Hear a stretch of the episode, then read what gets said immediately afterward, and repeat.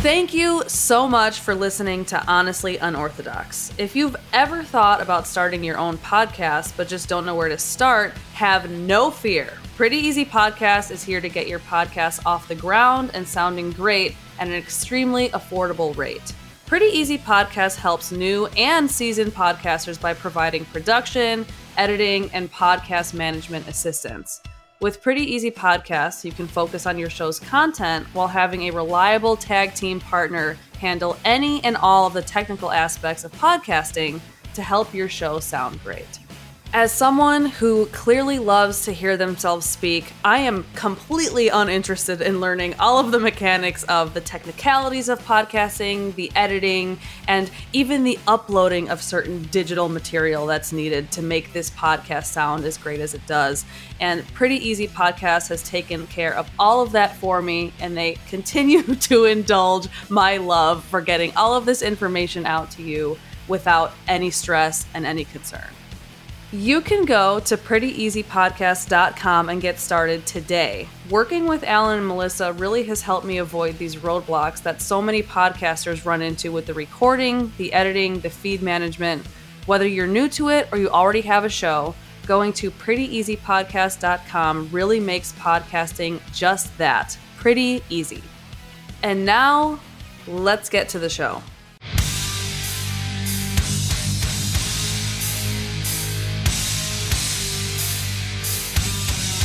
He who fights monsters should look to it that he himself does not become a monster. I am on the unfettered pursuit of truth. I'm Kayla Perry, and this is Honestly Unorthodox. All right, everybody, welcome back from a small hiatus to Honestly Unorthodox today. What better person to help me usher in a little relaunching from a short break Then Alex from Cancelled Counselors. He was what, what was it? Your our third guest, fourth guest? Something pretty early. Something super early. You might have been my first guest actually. No shit, really? I think Yeah, I think so. Oh fuck. It might have been you or Meryl. I think it might have been Meryl because I think I listened to the one. Okay. Yeah. Did you survive that one? No, why wouldn't I? okay, how have you been? Because the last time we talked, we were talking about private practice, and you were kind of just getting going ish, Yeah, right? It's so how's that been going? now. Yeah. Much better. Has anything changed about therapy since the last time we talked for you in terms of treating people? Uh, huh. That's a good question. In some ways, yes. In some ways, no. Portland is still Portland, Yeah. but private practice does attract a very different clientele. I found. Really? Yeah, Different from like the media representation of Portland, I guess I should say. That's fair to ask. Yeah, I think because it does kind of come down to how the individual practitioner kind of presents themselves online versus like a group or like community mental health. I think that's a large part of it of like when people are looking for providers, they're looking for some of those catchwords of like, who am I? Am I seeing myself reflected back? And in some ways, that can be really great with a group, but there's caveats to it, just like everything else. So I found personally for myself, when I put myself out of the way I want to present, the people that I'm looking for are naturally going to find me. So there was a, a recent video. I don't know if you had seen it on social media or on YouTube, but there, um, Peter Boghossian and a few of his colleagues were out at Portland State. And U of O, right? Yes. Yeah, I went to and U of O, and I saw the courtyard they were at and had some really, memories kind of come back up. yeah, there were there were some uh, intense reactions to to that. So what I'm hearing is that the people you serve are quite different from that sort of, I guess, representation of what people might think Portland is generally. I mean, the stereotype isn't incorrect. Like, I think Portland's reputation is definitely earned, don't get me wrong. But just like everything else, if we make too broad of a generalization, we're going to miss a lot of the nuance of other people that do exist in those spaces. Yeah. Yeah, that makes perfect sense. Which leads me to some of your banger social media posts recently about therapy as a whole um, and how the the need for therapy is shifting or, or maybe it isn't. To me it's, it feels like it's shifting. And the overall perception of therapy um, moving in a direction that it never i've never seen people perceive therapy the way that it is Yeah. now.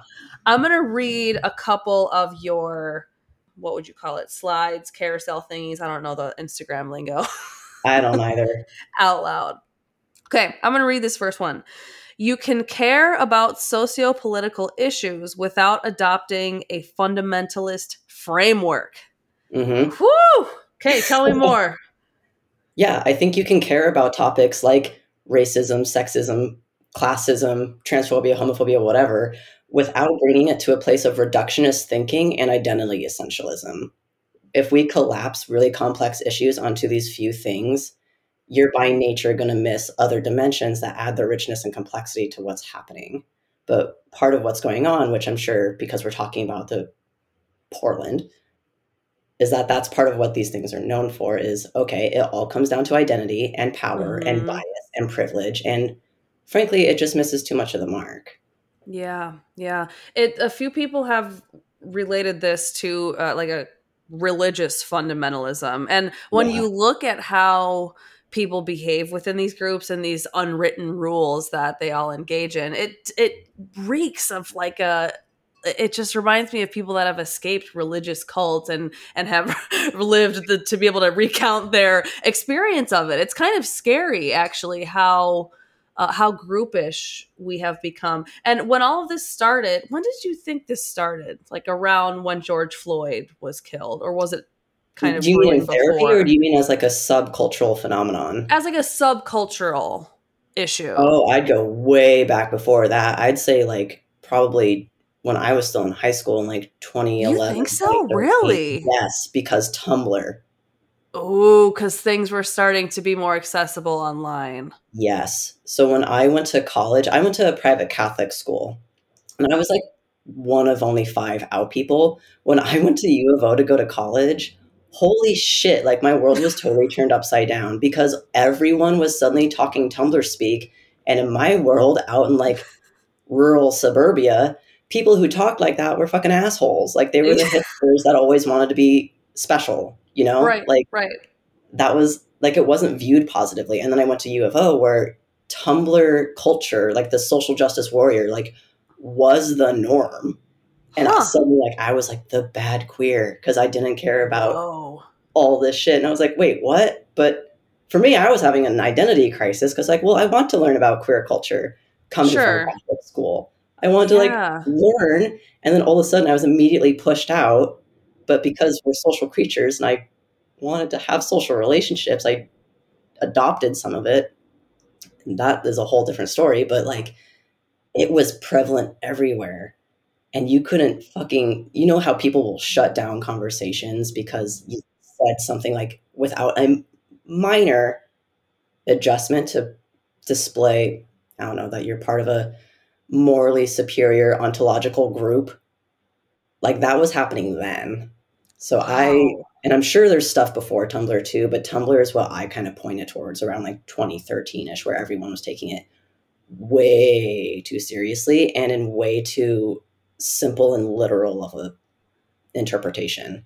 Wow. Yeah, because eh, you know, now that you say that the whole Tumblr saga, Jonathan Haidt talked quite a bit about the the iPhone, and that was around 2012. I don't know, maybe it was a little bit The before that. first iPhone, it was before that. Was it 20 Wasn't it, like, was it 2007? 2007? Was it Yeah. 2007? Okay, maybe I'm mixing up my dates here. But, Yeah, but even 2007, that wasn't that long ago. So, I mean, for something to evolve into what this whole thing has become now was it seems relatively quick.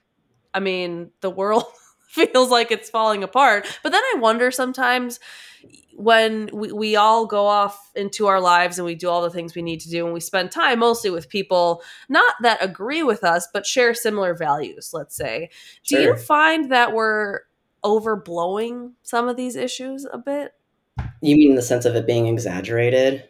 yeah I would say so. And I'll just preface like that's my opinion. Mhm. But if I were to go around the world thinking that everyone who misgendered me was like oppressing me or displaying some sort of Mhm. like internalized oppressive system, like one, that's a really sad worldview. And I'm not going to do Mhm. well in that worldview because it's not healthy.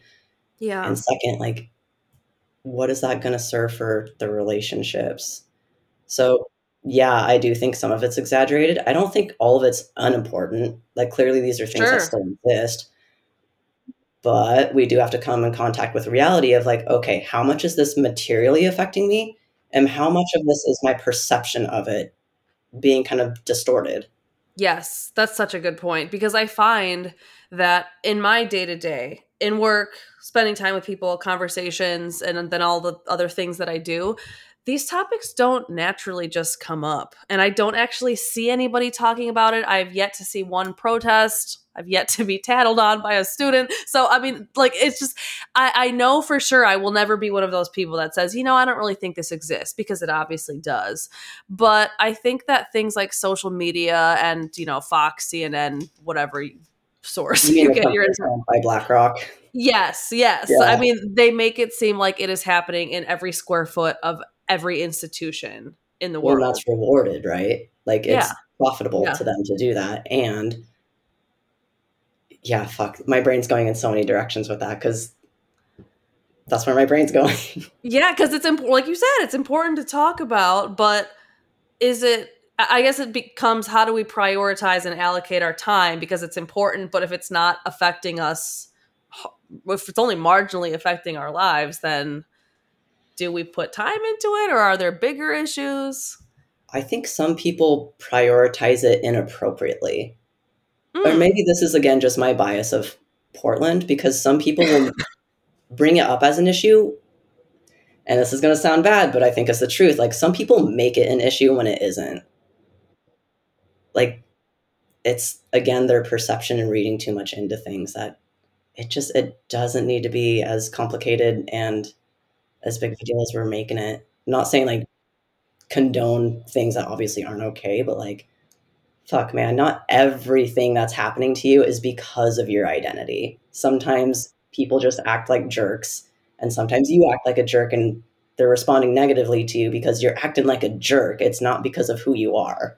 Right, right. People could be assholes no matter how much melanin is in their skin or their status or or anything like that. And it's funny, the I want to say 2 weeks ago was the first time ever in this culture war that I heard any little remark, like a social justice buzzword. It was the first time ever that I heard it anywhere in public in real life. Really? First time ever. Yes, in all of this time. Such a different experience over here. Really? Okay, I'm going to tell it to you and then I want to hear your experience about it. yeah, let's do it. So I took a new contract recently, and the the person that was transferring the cases over to me said something like, "Well, it, we're just really lucky that we have so much freedom here because the owner's been so great, even as a white male."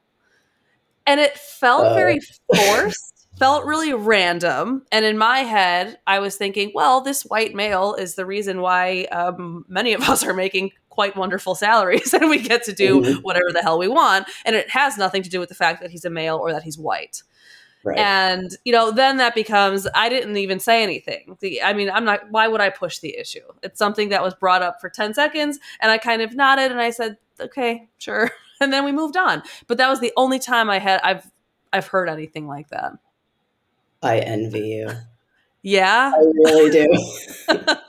so your people around you are more vocal. So they're not only keyboard warriors, they're those in oh no, no, no, no. That's why there's so many problems, is because it's no longer on the keyboard.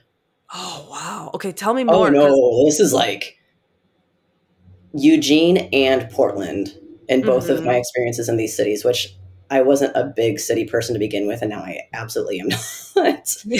But no, like the Can't believe it. conversations you see online, people will have that at bars. Like a couple of months ago, I went out with my buddies to just like a game bar, like one of those like old arcade ones Mhm. somewhere in town and within the span of a couple minutes i heard some lady at a table behind us say patriarchy uh oh my god, what was it? It was some two. There were two other buzzwords. One of them was definitely patriarchy. One of them was Wow.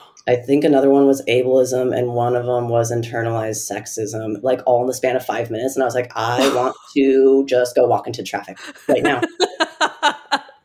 Those are big ones too. Anything with internalized blank, I I can't imagine actually someone actually saying that in public. Well, you haven't been to Portland. come, to, come to Portland. Wow. That uh, well, I mean, yeah, I guess if it's part of the culture and it's being reinforced, uh, um, you know, on an individual and a group wide level, because I haven't seen much much consequence come from this other than than positive outcomes. Well, what do you mean? In terms of the, the the hurling of the buzzwords, the tribalism, arguably getting worse, or at least at, at best staying the same. Yeah. Um, I haven't really seen any negative outcomes for these people that engage in this behavior. I don't but again, I don't know if they're Oh, losing relationships, but from from where I'm standing, it looks like it has we've talked about social currency before, and Yeah. that seems to still be a very valuable coin of the realm. So, yeah, unfortunately, I think you're right. and I don't know, what do you think it would take to to change that with with that being so heavily emphasized now? Fuck, dude. I don't know. I don't know either. like because i think about this a lot and i know you and i have talked about this before too but uh, my personal standing currently at least is just waiting for other people to realize like they're kind of going through the dunning-kruger effect are you familiar with what that is Yes. yeah the graph of like oh i'm learning a lot i am like peak master expert oh the valley of like humility and i don't know shit. And then it's like okay then it starts to Mhm. level out. Like the learning curve of yeah you're not that hot shit chill out. Like i'm kind of waiting for people to go through their process with it and realize oh maybe this is a little bit more complicated.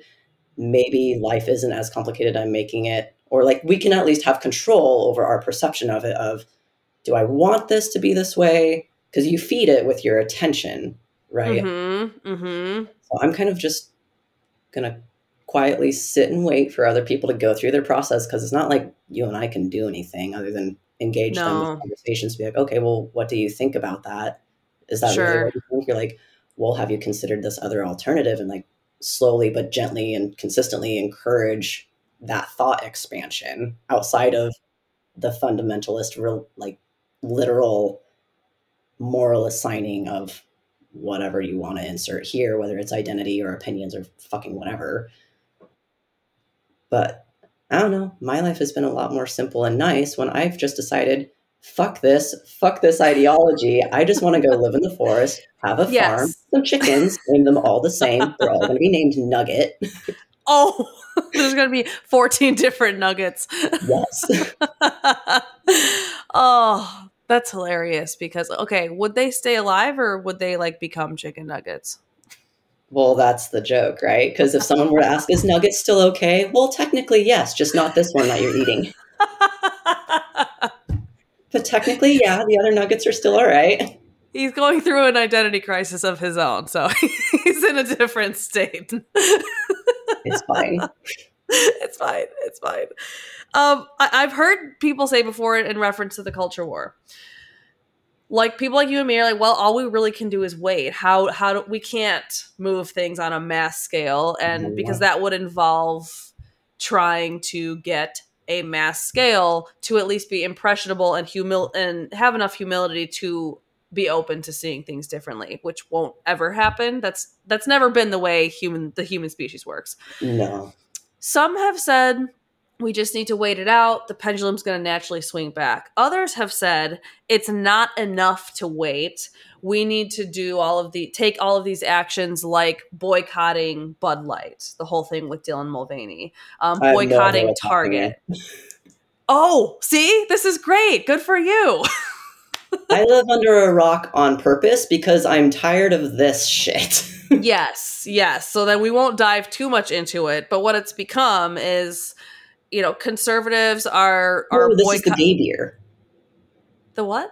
The gay beer? Yes, the gay beer. Oh, okay, never mind. I do know about it. Why Yes. is everyone pissed? Yeah, everyone is pissed because Bud Light made a I think it was a six pack only for Dylan Mulvaney with his face on it or w- with her face on it and they they sent it to Dylan and everyone was like oh my god Bud Light is encouraging gender ideology because I think that the the perception was they're selling these Dylan Mulvaney Bud Light cans in stores and so Oh, people but that's not what happened.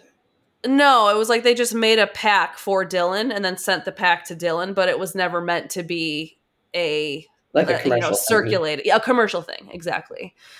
Um, Oh God. Okay. so, yeah, so i- in that perspective, I can I can see both sides. I I certainly try to Sure. at least.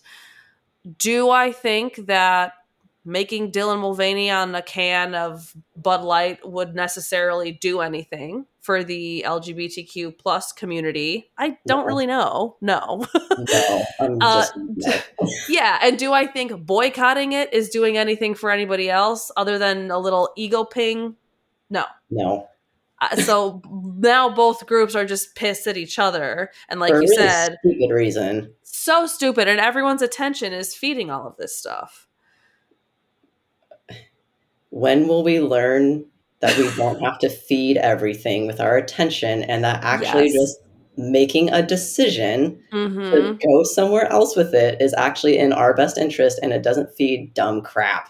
yeah yeah because quite frankly i would think that if anyone that saw the the bud light thing as as particularly a, a large issue or a red flag or whatever you want to call it I think that actively trying to not comment on it um, would have pissed off the other group even more than the way that people were reposting it 700 times and saying, "Look at this! Can you believe this?" And it's like you're you're just playing into the hands of the people that you claim to oppose and Yeah. engaging in the exact same behavior just on you know the opposite end of of the spectrum. Yep. Agreed. so this being said, with some of the behavior we see, mostly for my end on social media, your end on social and in person, Yeah. do you think that a lot of this is due to people having underlying personality disorders, or do you think that it's more of just like a tribal instinct gone awry? I think saying it's an underlying personality disorder would be way too extreme of a language to use, I would say. Like, Okay. don't get me wrong, I could see where an argument would be made of, hey, maybe these people have, they need some support around developing a sense of self Mhm. for whatever various reasons. That could definitely be true. But I think if we were to say, like, all this is like cluster B, mm, probably not. Because it's, it's Yeah. too big for it to just be Mhm. that. This, at least in my understanding of it, the way I'm thinking about it, like this seems more cultural, and I think it's people getting hooked on things that they do feel passionate about, Mhm. but they're so committed, or something's happening in the zeitgeist somewhere where that Mm-hmm. passion gets hooked and then dragged through things that aren't healthy, and then they're taken to a place of unhealth and unhealthy relating. I I really like the way you put that. And the point you made is a really good one about all of this being too big to qualify as a personality disorder because you and me know personality disorders are quite rare. Um, Yeah. At least like, the more severe ones, and even the less severe ones. They're all they they comprise very small portions of the population. So for you know the entire state of Oregon or the entire state of Illinois to conveniently or coincidentally develop a personality disorder right around the time when a cultural cultural shift is happening. I think that's a really great point to, to bring to light. That's wild. Okay. Now, we talked about this right before we started recording. Scott Barry Kaufman has he wrote an article called The Excessive Need to Matter. Uh-huh. And in it, a really quick summary was Is it unhealthy to constantly feel like we need to be represented 100% of the time? Is 100% inclusion impossible? And are we overdoing acceptance? You made a post recently that reads Clients need providers that don't collude with their victim narrative. Do you Mhm. think that these things go hand in hand? Clients need excessively to matter, and their therapist plays into the hands of here's all the ways that I think you matter. It could. I don't think it does inherently, but I think it could become a slippery slope depending on what's happening, particularly Mhm. in the therapeutic relationship. And I'm going to be really, I'm going to try my best to be careful here because this is where Yeah. it gets like if I make broad statements, it's like, well, there's always going to be the exception, and you know, whatever. Sure. Pitfalls that I hope are obvious.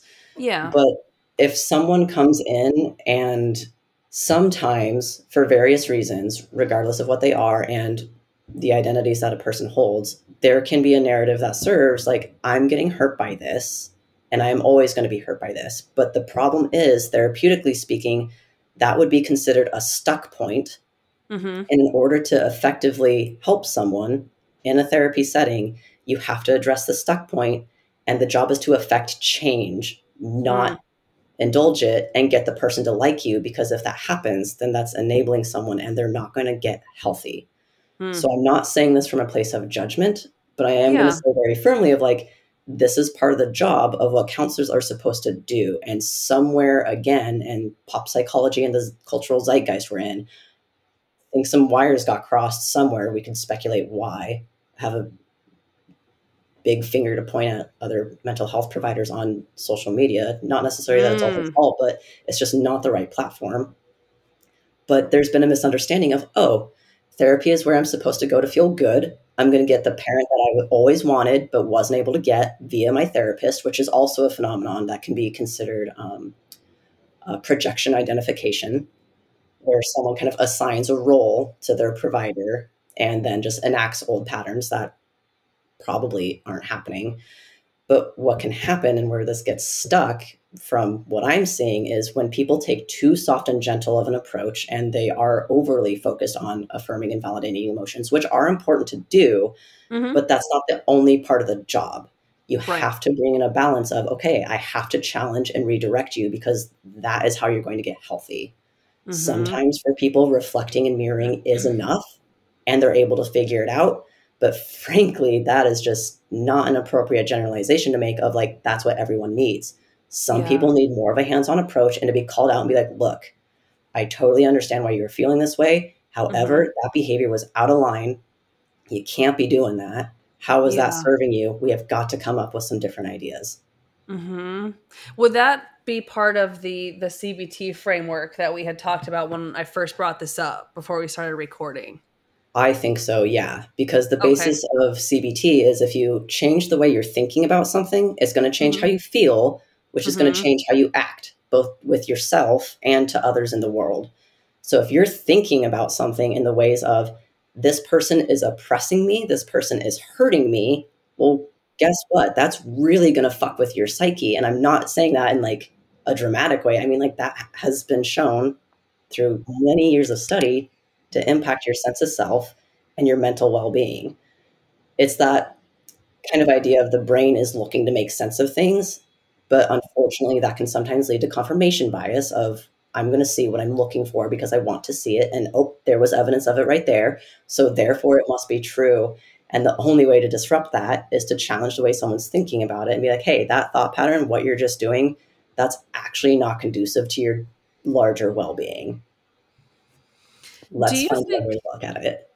Yeah, yeah, and uh, ideally, if if we all learned the basic principles and tools of CBT, I think it would save us all a lot of frustration in in cases that we talked about a little bit ago, like the whole knee jerk reaction to something like gay beer or or whatever it may be.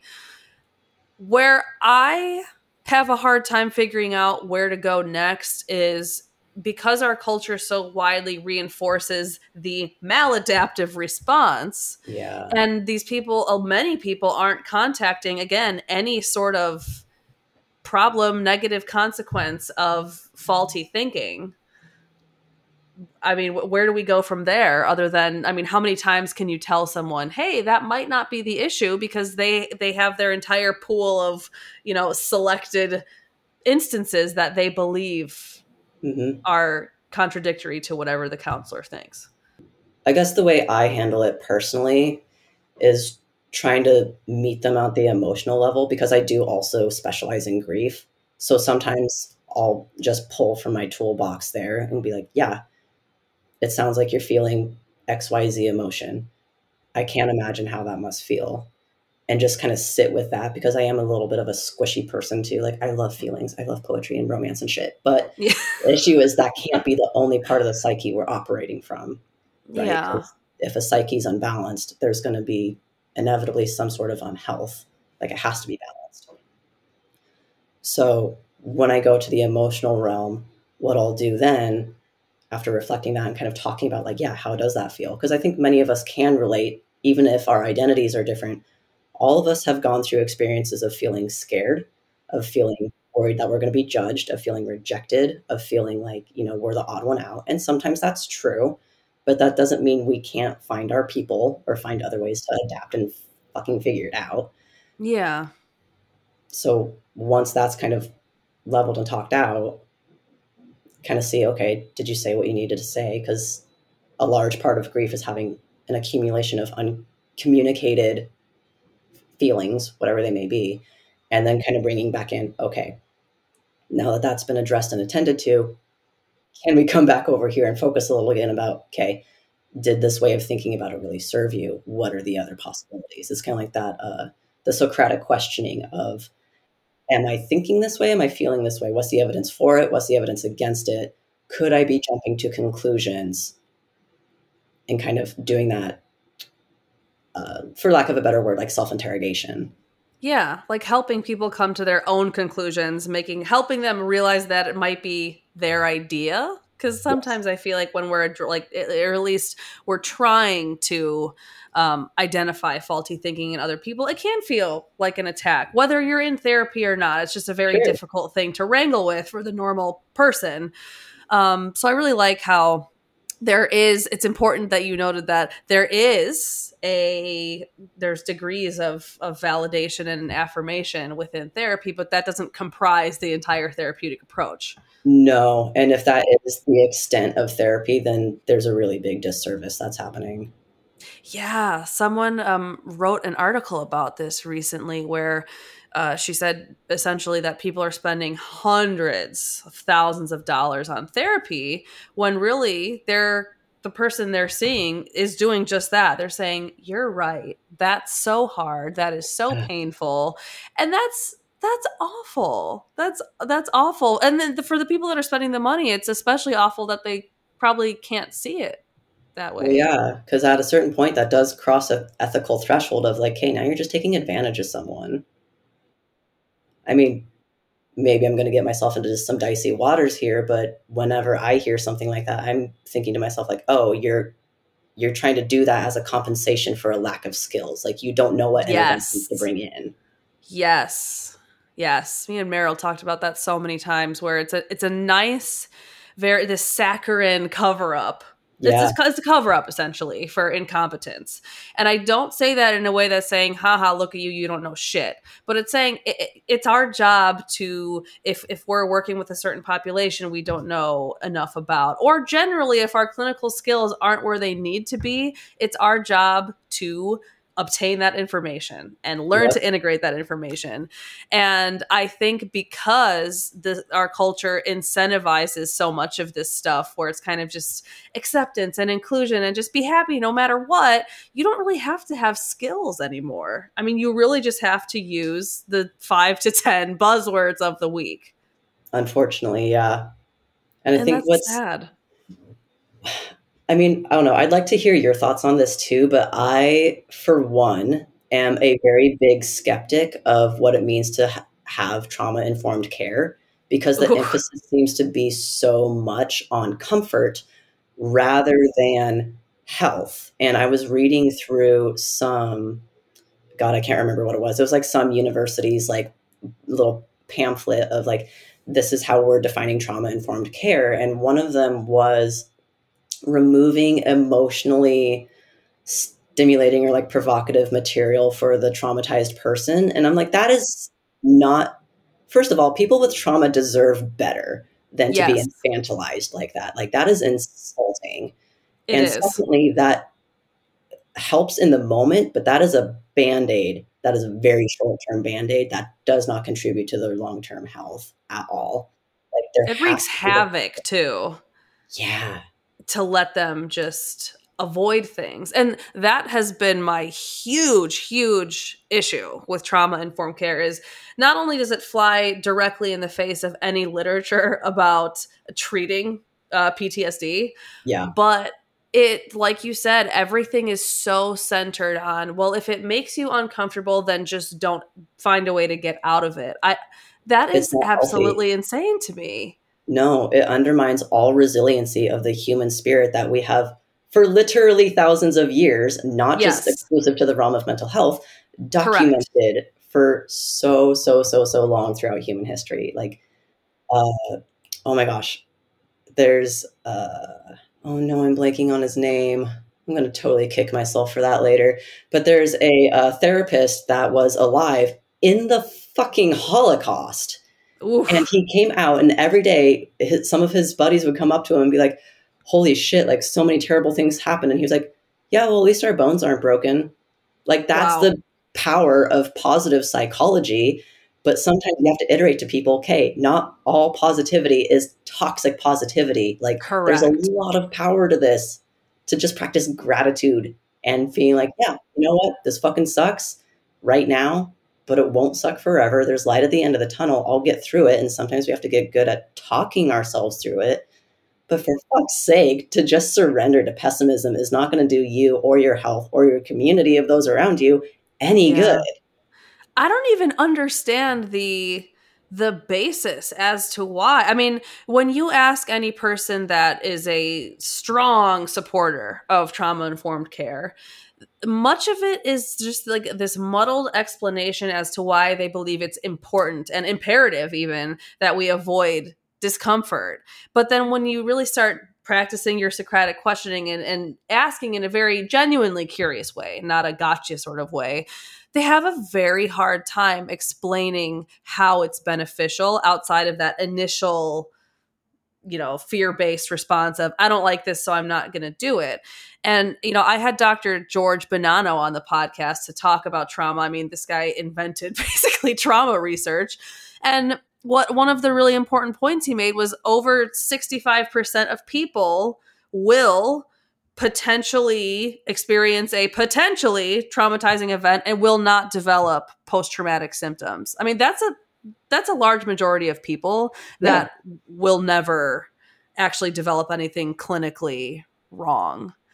Yeah. But we make it sound as if it's the inverse. Like 65% of people will develop PTSD. Well, and I think a lot of that does come back to like there's cognitive distortions in the way that they're perceiving it. Like they're undermining themselves. And I don't know, I get I get my feathers ruffled whenever I hear trauma informed care now, which is really sad. Like I wish I didn't genuinely, because I think the intention behind it is actually really good.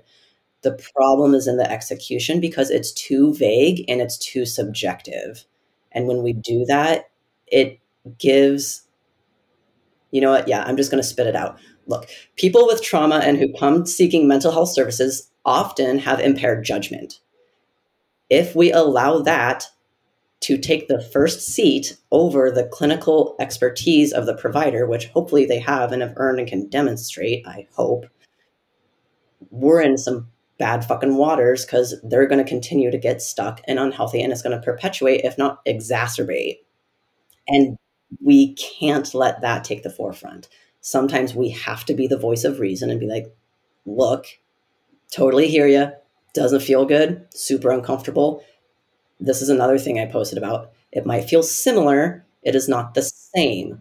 Because you feel threatened doesn't mean that you are threatened. You have to work on clearing that coloring of distortion in your lens of perception and see things clearly. That is going to be one of the best things you can do for your trauma recovery.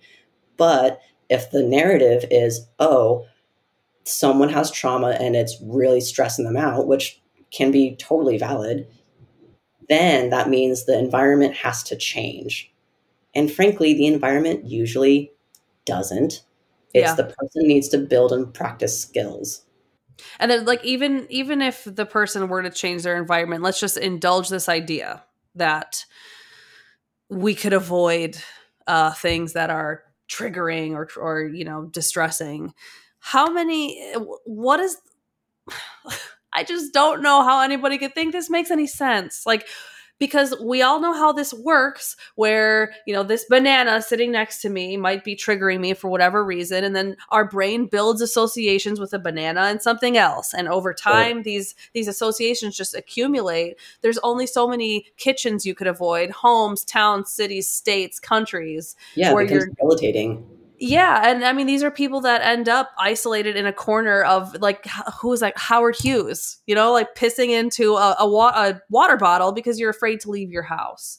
I mean that's where I honestly see this going because we have such a tendency to take things to it to an extreme degree of it's their lived experience. We can't take their truth away from them. It is our job as providers to make sure that we, you know, essentially lubricate their whatever theories they have about themselves. Well, that's where it comes back to the colluding with the narrative again, right? Because it's like feeding it instead of being like, yeah, I can see where at some points that might have been true, but that's not true anymore. And where I see that really commonly is when people have something from childhood where it kind of brings them back to it, whether it was traumatic or not, doesn't necessarily have to be because we all are human and have adverse shit happen in our childhoods usually.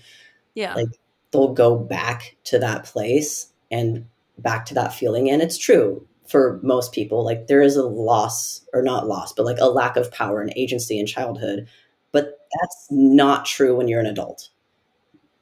Yeah. And we need to learn that. We have agency and the power of choice that we didn't have as a kid when we're adults. And if we need to get up and leave the room because we're having a tough time, that's fine. But we can't demand the room to change and cater to us because, frankly, trauma isn't a green card to like wield out as a power move and be like, well, I have trauma, so therefore I must be right and everything I say has to go. Like that Correct. is really dangerous. But that's yes. what I see happen sometimes in Portland. Yeah. I, because that's that's a very valuable form of you know a, a, nice little immediate ladder to the top of a social chattering class it's is to have pass. some yep yep it's like the fast pass at six flags great america like yeah. i'm gonna skip over all of these normies because of whatever problem i have which don't get me wrong could be very a legitimate problem that someone is struggling with but again it's believing that people who are apparently either more fragile or more wounded than others deserve some sort of specialized custom reality for themselves. I think that's very strange. It's strange and I mean, I'm I'm really trying not to sound like a jaded jerk, but it's not helpful to anyone. Like it really does undermine everyone. It makes everyone seem like they could you know break at at a moment's notice. Like everyone's made of glass. And the, I mean, I, the impact that that has on relationships whether they be personal romantic professional what have you it, it's just i don't know how we're gonna pick up the pieces of a lot of this stuff. Fuck dude i don't either. I mean it like it, it's just it's so big at this point. And that's not to say i don't think there's any hope but I just I don't know what it looks like. Like I have some ideas, but it's just it's such a big cultural thing. I don't know what the fuck we're gonna do.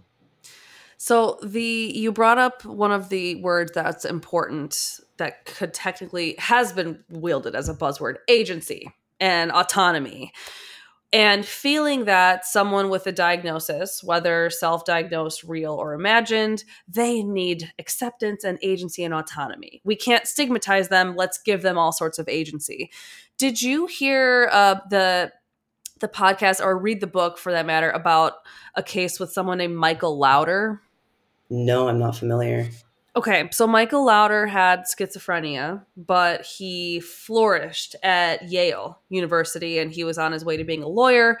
People perceived it as, well, he seems like he's doing really well. I don't want to say anything because even though he has schizophrenia and we're seeing some erratic behavior that could be concerning, we need to make sure we give him his agency. And he okay. ended up in a complete psychotic break and he killed his pregnant girlfriend or his pregnant wife.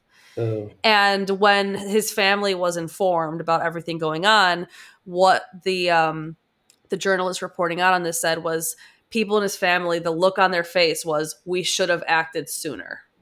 Mm. So there was this general perception of we saw this, we were worried, but we were so concerned with accepting him and letting him do his own thing because people with mental illness need agency that we just kind of let him fall through the cracks. And but even a case like that, which is awful, that's not clearly enough to to get people going back towards reality. No. Like where my mind goes again is like the impaired judgment Mhm. and placing priority. Like don't get me wrong, acceptance is great and agency is great, but everything has a threshold of like, okay, this is the line that's drawn where if we go past this, something has to be different. Did you ever see uh, the movie Girl with the Dragon Tattoo? Yes. Okay, so you know towards the end where the detective guy is outside of Big Bad Murder Boy's house and he like invites him in for a drink or something, and the detective is like, You're gonna fucking kill me. You're totally gonna fucking try and kill me. But he goes in anyway, and then murder guy like calls him out on he's like, It's really weird what we do in order to seem polite, isn't it? Mhm. Like that's what it reminds me of. Yes. Yes. And I, I I have had a few conversations with other practitioners from similar disciplines and I've asked the same questions. What do you think it will take to get us back to I guess not the way things were before because things evolve, but things that are more based in reality. And he said it's going to have to be uh, lawsuits or violence. Like violence at, at a larger level is what it would take for people to realize wow these these ideas that could have been very well intentioned are having horrendous outcomes because a few public tantrums and you know Fox News getting upset or CNN getting upset is not going to do anything. Fuck, that's bleak. It is bleak, and I, I'm not trying to sound doom and gloom, Oh no, I know. but I kind of wonder that too. I mean, we if, if extreme behavior would probably warrant some sort of extreme consequence to for us to be snapped out of whatever delusion we're in, right? I mean, I, I can't imagine that people who are this steep in whatever ideology they've adopted would all of a sudden come to and say to themselves, "You know what? I think I've taken it too far." I, I imagine something really dramatic would have to happen for them to be able to come to to that sort of conclusion. It might. I mean, I hope not, but people only change when they want to change and when they see benefit for it. Like, that's kind of the framework of motivational interviewing, right? It's like, okay, what do you have to gain from this? What do you have to lose from this? But, ugh, I don't know. I think other than doing what we've been doing, of like, look, firm but gentle, here's what's going on. Here's why it's not working. Do you really want to continue going down that path? There are other options. I don't know because some people and I, again not saying this from a judgment place like god knows i've been stubborn in the past too. Like i'm by no means above this but like Sure. when some people are so stuck in something sometimes we don't want to hear something so we don't but we have to go and do that inner work and kind of sit our ass down sit with ourselves in some solitude and ask ourselves some tough fucking questions because that's the only way to really grow as an individual The last thing I wanted to to ask you about was actually I'm kind of between two things right now. you could ask as a matter of both Okay. One was something you mentioned a little bit earlier, but that it, that's it, inter, is enmeshed with all of this because of how heavily it's we're inundated with it. Should social media be a platform for therapists? So this isn't to say that people like providers can't go on social media. You and me both do. um, but should there be parameters around it? And if so, how who gets to define those parameters what would they look like how could people be smarter about the information they absorb on social media i mean this is just my own opinion but i wish people would stop using really big academic words and just kind of go back to basics because when there's really when the ivory tower leaks into the real world like weird shit happens. Not because people aren't intelligent and can't understand but because there's too many conflating definitions or working definitions of what things are and misunderstandings happen so again just my own personal shit but yeah. I like to keep things really simple. And like, if I can't go out into the woods and explain to like a random, like fucking, oh my God, what are they called? That's another stereotype for Portland. Timber guy, lumberjack. Fuck, that's the word, lumberjack. Oh, if I oh, can, yeah. a granola eating lumberjack is that is that the same thing? Usually the two don't go together, and if they do, it's because really? they're from Portland and they oh, okay. Not those are just hipsters. I'm getting all of my stereotypes wrong. it's okay. I wish I didn't know these things, but I do. So here we are. But like really, if you can't go and explain to someone who has a completely different cultural context of you like, "Hey, this is what I think of this idea." Like just simple shit. Like we don't have to throw around big words to stroke our own egos. That's just masturbatory. We don't need to do it. It's weird. Do you think it's the same thing as covering up incompetence? just a way to hide it? I sometimes wonder. And mm-hmm.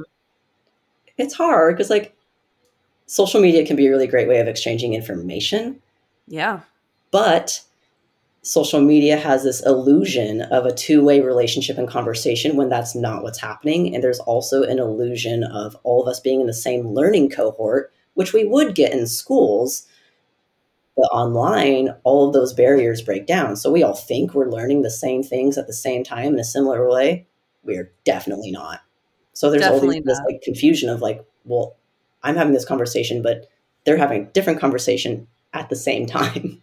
That's a that's a really interesting way of of putting it because there is no aside from the obvious that there's no perception of nonverbal cues or even verbal cues, the intonation of our voice, our facial expressions, whatever, uh, all of the little tiny details that that make a conversation a conversation. What's become really interesting is, you know, I sometimes have messaged people back and forth that I've never spoken to uh, mm-hmm. because different time zones we quote unquote met on social media, which is just so odd to say. Um, sometimes people refer to their battles in comment section as conversations. And oh, while part of me, yeah, part of me says, I don't want to, you know, it, it's not my, um, it's not my place or my role to police the way we speak. But it is important to note that social media is not real life. And if we're actually believing that these exchanges in typed format are conversations, that's very concerning to me. Yeah, I see what you mean. Because there's not that dual feedback. Like it's, it, yeah. It's taking turns monologuing. Yes. Yes. And those, many of those comments back and forth are edited or deleted and then retyped to, to fit whatever, you know, we're kind of contriving a conversation versus we could do that verbally face to face, sure. But it's a lot harder to do um, because you, you don't have all of these little avenues of oh he can't see my face she can't see hear my voice um, you can't edit and erase things that you say in person. It's, it's a lot less it's a lot less forgiving. And i think that's why so many people don't do it. Don't forgive on the internet? Yeah. Yeah I mean, I mean it's just i i don't know. Have you found i feel like cancel culture, quote unquote, uh-huh. has I'm not going to say it's been eliminated. It definitely feels like it's died down in some ways. So the yeah. very public humiliations of, of people for minuscule things from 15 years ago, um, the public firing and canceling of celebrities or practitioners, I haven't seen a lot of that. I don't. Uh, have you? Or I think there's definitely a change of the tides definitely. I think more people are writing about it. And I think part of it, what I would chalk it up to is like writers like Molly Francis and Clementine Morgan who are in the heart of it. That because usually cancel culture is like a very like, well, I guess I hesitate to say fringe anymore, but it was in a very particular subculture of radical leftist social justice intermixings. Yeah. And mm-hmm. people like that were like in that scene and talking about it and it's kind of continued to ripple out in a way where i'm like oh my god thank thank fuck like some common sense is coming back. Yeah. Yeah and that's been comforting. It has been comforting. And i think that what i've seen too and um, i forget who who brought this to my attention. Some who may have adopted this very radical left ideology in the past years are now coming back and saying, I never said that. What are you talking about? That's crazy. Why would I ever say that? So we're getting into this sort of gaslighting where people maybe are realizing that they sounded a little bit like an extremist, which is great. There's some self awareness there. But instead of saying, yeah, I, I really got swept up in, in whatever I was reading or thinking or feeling, sure. it's I never once said that. How could you possibly accuse me of saying that? I've seen a lot of that. This is going to sound really weird, but bear with me for a second. I actually think that's a continuation of the same thing of I can't stand to be perceived as being wrong. Yes. Yep. The the moral purity. Yeah. Unfortunately, mm-hmm. I think it's it's just changing outfits again.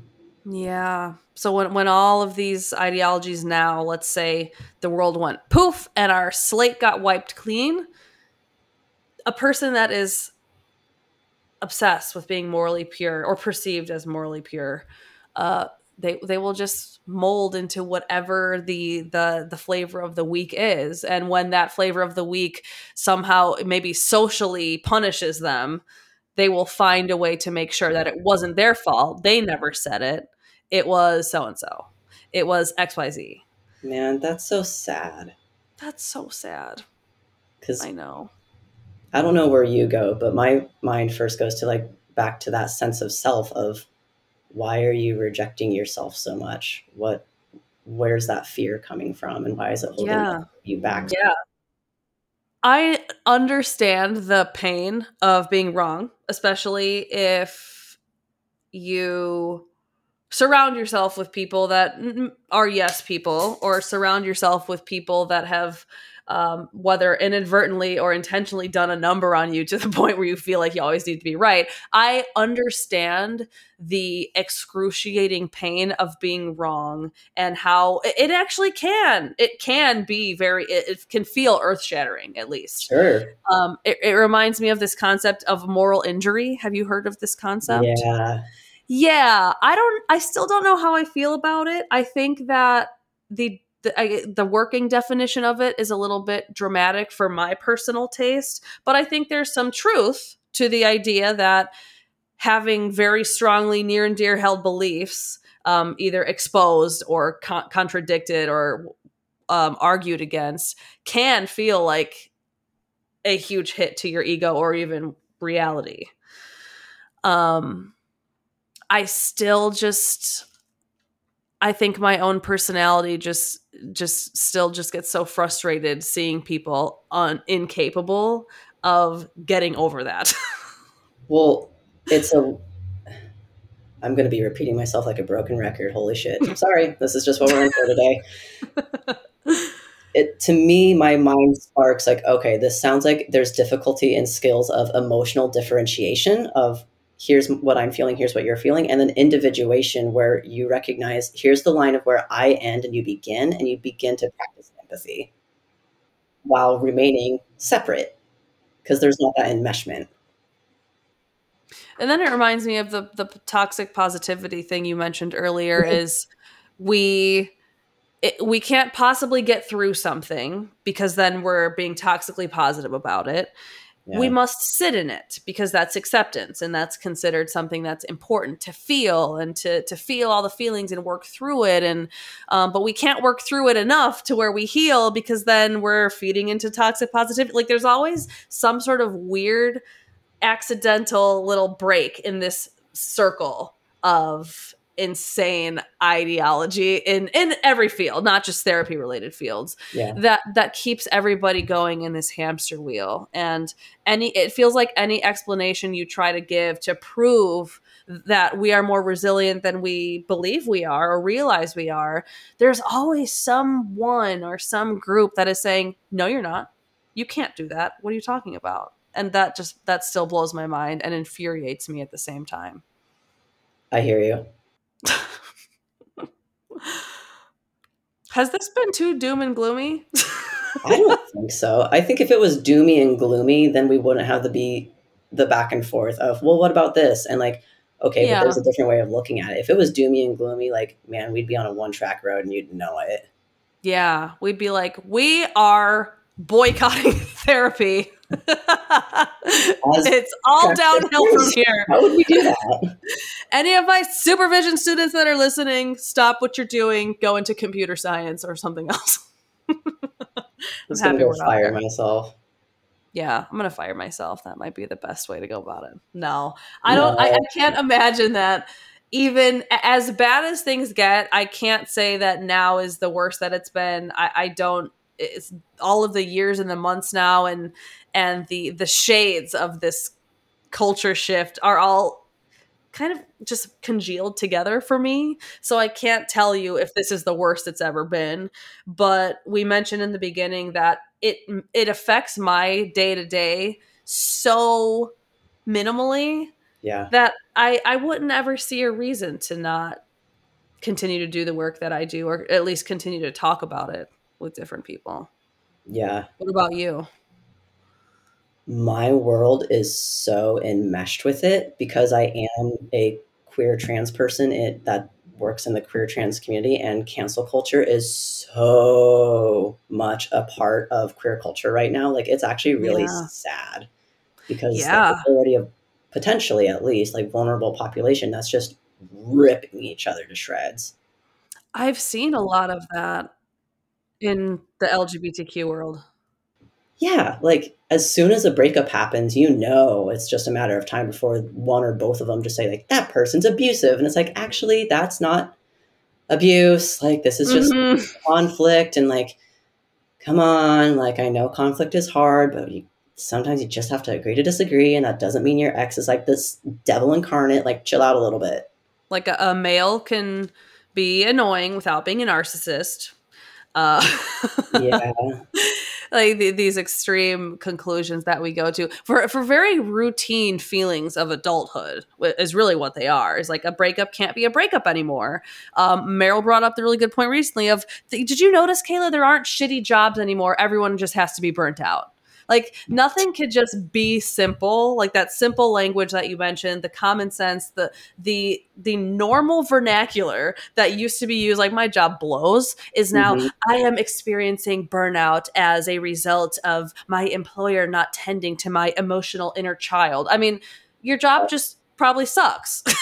yeah, you know, your husband might not be a narcissist. Maybe you are part of the problem. Maybe you guys just got upset at each other. I mean, how how much we twist things to, and again, the, the confirmation bias to make it seem like we're absolving ourselves of any you know responsibility having to do with it. I empathize with that feeling. I do yeah, because I've done it. We've all done it. sure. Um, it's just the fact that we're we're rewarding it that uh that continues to be concerning. Well, it's the academia language again. Like one of my friends says all the time, she'll be like, "I just miss when people were like assholes and douchebags and not like Exactly. and abusers. Like, what the fuck is this?" And I'm just like, Yes. Yeah. Maybe it's not your inner child. Maybe you're just a bitch, right? Yeah. Maybe you have a bitchy personality. But God forbid we could possibly ever be contributing to our own suffering, right? Because it's everyone else's problem. Because we want to bypass that responsibility. Wait, okay, Alex, did you just say that people contribute to their own suffering? I did. Oh my god. I think I'm suffering moral injury. That's Oh, you know what? You should take a mental health day. I think your inner child would really benefit. I'm gonna from it, need a mental health month. Um, You know because what? as it's your job to make sure that I that you are affirming my truth, and that's my truth that I need a month. and month you off. matter. How do people do this? I don't know. you matter. You are worthy. It's a good Thank one. you. I haven't heard that. Do I matter? I don't know. you do, baby. You do matter. You are 100% worthy. You are above and beyond any other existing human in the world. Um, And anything that goes wrong is not your fault. Wow, thank you. That really feeds my superiority complex. Totally. It's not a superiority complex. It's you living your truth and Uh-huh. understanding and getting in touch with your inner self. Okay, not to like e- extend our time too much, but I had another thought. I just like talking to you, first of all. I But love talking to you. Alfred Adler, the guy who like kind of coined the term superiority complex, Yep. his like main fundamental thing is like that can't exist without an inferiority complex. And that's Uh-huh. another step point. And why is no one I mean, remove the words of academia again because Right. whatever. But fuck, like we can't blow our own egos to like overcompensate our own insecurities. Like, can we have those conversations now? I think we're Yeah. ready. I think so too. I feel like the world is getting ti a, a, a I don't even know if it's a large portion of the world. So I'll just say some are growing very tired of these circular conversations where it's always just, you know, um, this is why I'm superior. This is why I deserve more. This is why blah, blah, blah, blah, blah, blah. Um, I think that's growing very tiresome for people. Yeah, we didn't even crack the door open really to even some more controversial things like politics and religion and how that's really like I mean we kind of dabbled on it a little bit. yeah. I mean, maybe that could be a part 3, but Oh my god, that should be. Are you okay? So as as a little as a little teaser then. So when you refer to politics and religion, are you speaking solely about how um, much of our nation, in America at least, I can't really speak for other parts of the world, we're moving much towards secularism and people don't believe or have like any faith system anymore? Or are you talking about something different? Are you talking more about like political ideology taking on like this religious fundamentalism, or am I just way off? what was I thinking? What am I thinking? yes, I, I agree that I, I think a lot of people are observing that phenomenon because I've seen a couple people write about it of like how politics is the new religion for many people. And I also have many ideas about how that ties back into a lot of queer culture and how that has continued to blow up cancel culture in that realm. But I meant even in the sense of like, let's just roll up our sleeves and really like get into some shit of like, yeah, how is all this intersecting with the political zeitgeist and maybe the lack of religious zeitgeist. Although I do see more people starting to kind of explore that realm more. Maybe not in a Christian way, but in a spiritual way. But again, maybe that's just my little pocket of Oregon. Yeah, I don't know. yeah. I don't know. We can like I, cross check each other because we're in different states. yeah, you know, I can't I can't speak to it too much because I technically fall under the umbrella of um, you know, people that are atheists. So I, I don't I don't subscribe to any sort of religion. Yeah. Um and I so so that being said, I don't it doesn't it's not something that comes up in conversation for me. Um, I would be happy to entertain it if I did have friends and people that were religious. I I just I just don't. And so that being said, I feel that's something where I feel like I live under a rock, where I have literally no frame of reference as to uh, if people our age, like millennial-ish age, are starting to move back towards religion, or they're still kind of taking on political ideology as its own religion. I I don't know. I think that's where a lot of the fundamentalist comes from because that kind of framework kind of assigns moral value depending on your sins or lack thereof, or the inherent sin or the original sin, which, depending on if we're bringing it back to like the place of category, some do have inherent or not. Anyway, that, that's more where like my train of thought was going. Okay, I love that idea. We should schedule another one. Okay. to to dive into it. All right, Alex, as we wrap up, do you have any thoughts for budding therapists, people that are interested in becoming a therapist or a counselor, someone that is intrigued by the field and wants to enter it but is also wanting to keep their wits about them? Ooh, what a good question. Thank you. yeah the first thing i want to say is that like you you just do have to be aware of like there is a really big ideological capture on the field right now i don't want to sit here and tell people what to think because frankly that's just not my fucking place like Yeah. come to your own opinions but you do need to come to your own opinions we can't like the thing i really want to stress for anyone who's looking to go into this field is you really do have to think for yourself and come to whatever conclusion that may be. But the only way you're going to feel confident in your practice is to really ask yourself, what do I think? Why do I think this? And practice that good judgment of hearing multiple differing perspectives and taking what works and leaving what doesn't. Yeah. I love that. Seeking disconfirmation before confirmation has been a lifesaver in terms of because if you if you do it the the opposite way you seek all of the reasons why you might be correct you, it's almost impossible as humans with a built-in bias a built-in confirmation bias to avoid the urge to continue looking only for things that support our view yeah so i almost think it's easier to go about it with the hypothesis that we are completely incorrect and trying to find all the reasons why we might be. Yeah. The other thing I would tack on too is avoid, maybe not avoid, reject the pressure that might be placed on you to adopt certain modalities that genuinely just don't feel like a good fit for you. Like, not every therapist practice is the same. Part of that's modality, part of that's style. But just because something's popular doesn't always mean it's effective for every client. And you're going to have to find the client that works well with you, not just the ideal concept of what you're wanting to do. Like, really, when it comes into praxis and material actions, what are you wanting to do? Beautiful. Beautiful. Well, Alex, thank you so much for coming back again. And I can't wait for our next conversation where we're really going to get into it. Thank you for having me. I'm very much looking forward to it already.